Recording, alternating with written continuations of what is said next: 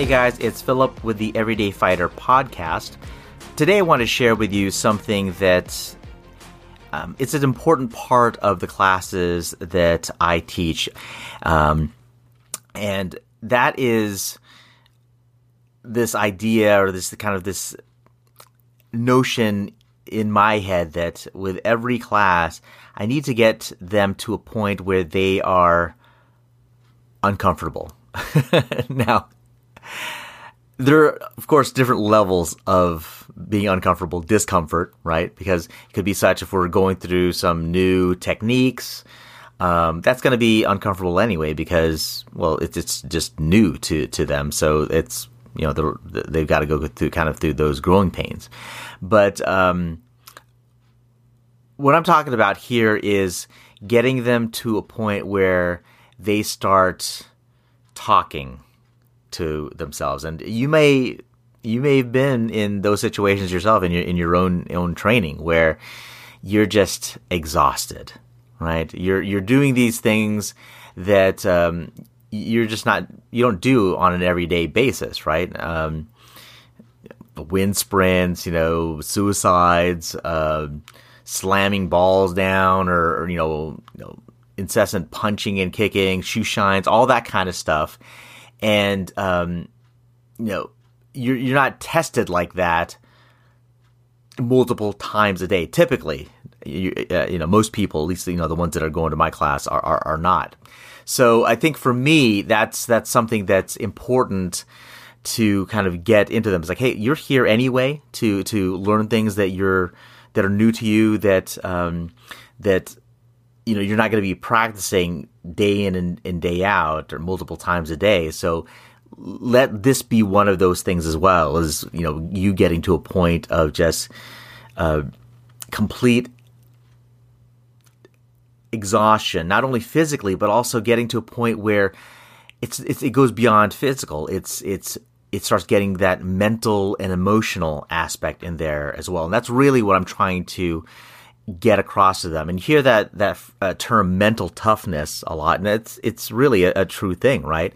Um, just stress fear even if you're not doing anything physical at all that takes its toll on you. That takes its toll that that uh, pulls energy from you.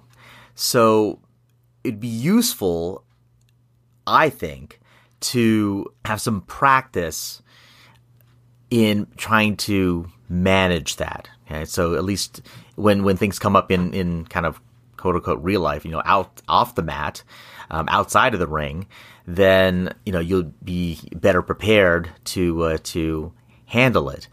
Um, at least it, it, won't be an unfamiliar um, sensation in in your mind and body right? So here's here's, here's the thing that that i i enjoy doing. Um, i don't know if my uh, students enjoy it too much but you know it's that's just part of the journey in any case. So what uh, typically i'll get them into a position like say uh, just an upright plank right?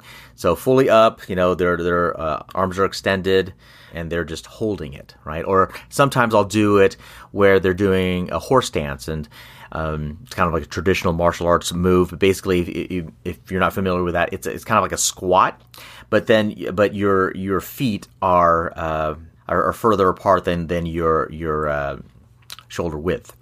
You're, and, and you just kind of hold that position at the bottom of the squat. So you're really getting a burn in your in your quads and your in your legs overall and you know kind of you know, your back if you're not if you're, you're not used to it but I'll have them hold one of those positions, either the plank or the or the horse stance, for a while. And typically, the intervals that I'm, I'm you know we're building up to that point just to get them exhausted is around. Uh, you know, we'll do a Tabata sometimes, which is 20 seconds of, of 100% work, 10, uh, 10 seconds rest.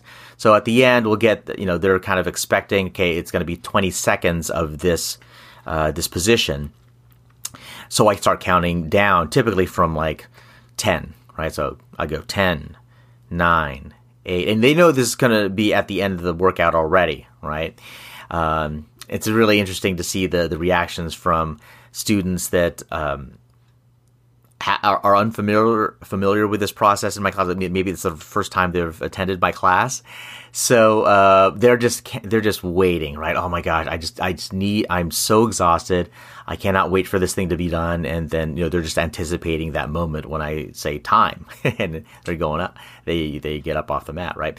But um, I count down eight, seven, six, five, and then at this point I start I start playing my games. I start putting them kind of through the wringer. So uh, sometimes it'll be like I start slowing down my counting. Six, five, four, and then sometimes I'll just get to a point. Say I'll say like five, and I just shut up and just have uncomfortable silence because they're anticipating. You know, even if I'm slowing down my counting, with those those numbers going, and it just doesn't come. So now it just starts. If it wasn't before, you know, playing with their head, then now things are starting to move around in in their head. Thoughts are starting to go in there, and um, then I'll sometimes I'll do this. I'll like you know I'll go five, four, and I'll pause and I'm like, oh, you know what I I haven't had my second cup of coffee yet. So, you know what? I messed up. Let me start over. Let me start over. So I go back again to 10, 9. And then sometimes I'll go, I'll, I'll stop counting down. I'll count up, you know, and then I'll put in random numbers, you know, 44, 48. And then they just don't know what to think at that point. Um, and sometimes I'll even throw in like alphabets, letters of the alphabet in there. And it's just really interesting to hear the, the groans and like, oh my gosh, you know, all in there but that's the whole point of it, right? Because you know, whereas they weren't giving me that before,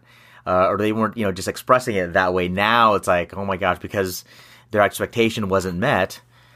Natural for thoughts and emotions just to start going. Now, here's the, you know, typically the way it works is I'll tell them, like, if it hasn't happened yet, this is usually the point where you start thinking things. You know, you may be thinking this is too tough. This is this is way too hard.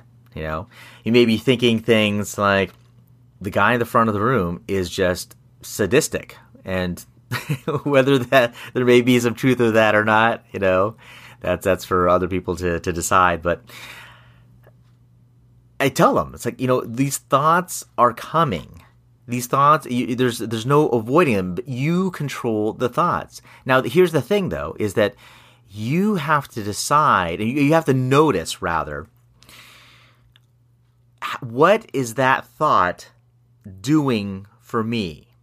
How is it making me feel? What is the result of thinking this thought, right? Philip was a jerk. Okay, well, how does that make me feel? Maybe it may feel validated in a split second, but you know, you still have to do the exercise, right? So I tell them, it's like, you got to notice whether that thought right now, and they're still in the plank position, they're still in the horse stance position as I'm saying this, whether that is giving you strength or it's taking it away from you. And at that point, when you notice that, you have the choice. You have the choice of thinking a different thought.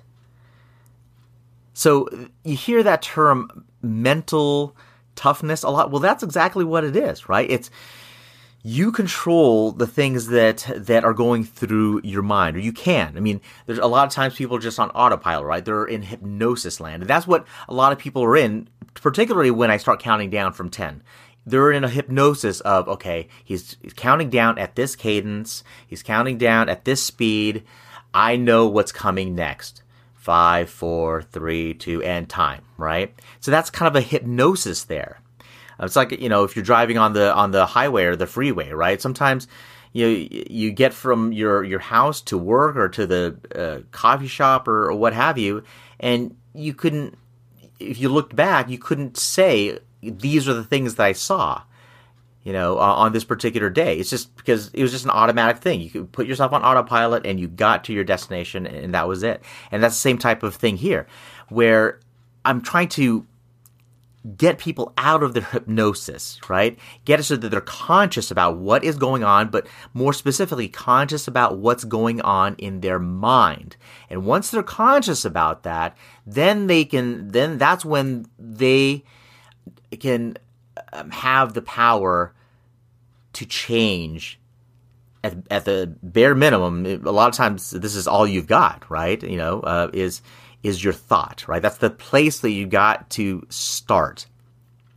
And once you realize that you've got that power to, to decide what the thought is going to be and then, you know, have the power to notice how that makes you feel, whether it makes you stronger or, or um, weaker, that's when you can start really making changes, not only in the ring and on the mat, but elsewhere, right? Outside in your in your in your life. So then that's why I, I do that. That's why I stress it so much. That's why I think it's important to do that. Um, and training is is is a is an opportune time for you to do that. I mean, test yourself, right? I mean, it, you don't even have to have a kind of a uh, a, a jerk instructor like me to to do this. I mean, you can be that jerk or you can be that coach, you can be that uh, empowering um, person for yourself, right? You're you're hitting the bag. You're just completely exhausted, and you just tell yourself five more. You do the five. You know what? Do ten more. Oh, you know what? Do twenty more, and then you notice as you're telling yourself these things, and as you're doing it, what's going on in your mind, how it's making you feel in your body, and you decide based on what your feedback is, how you're going to think right? What's next for you? So um, that's it for uh, for today, folks. Um, hope that's helpful for you. I encourage you to do this when you are training. It doesn't matter. I, I don't care what you're doing. If you're striking, if you're grappling, if you're just doing drills, if you're jumping rope, doing road work, doesn't matter. You know, take that torch, run with it for yourself, and and test yourself. You know, exercise that mental toughness. This is Philip with the Everyday Fighter podcast. We'll talk to you next time.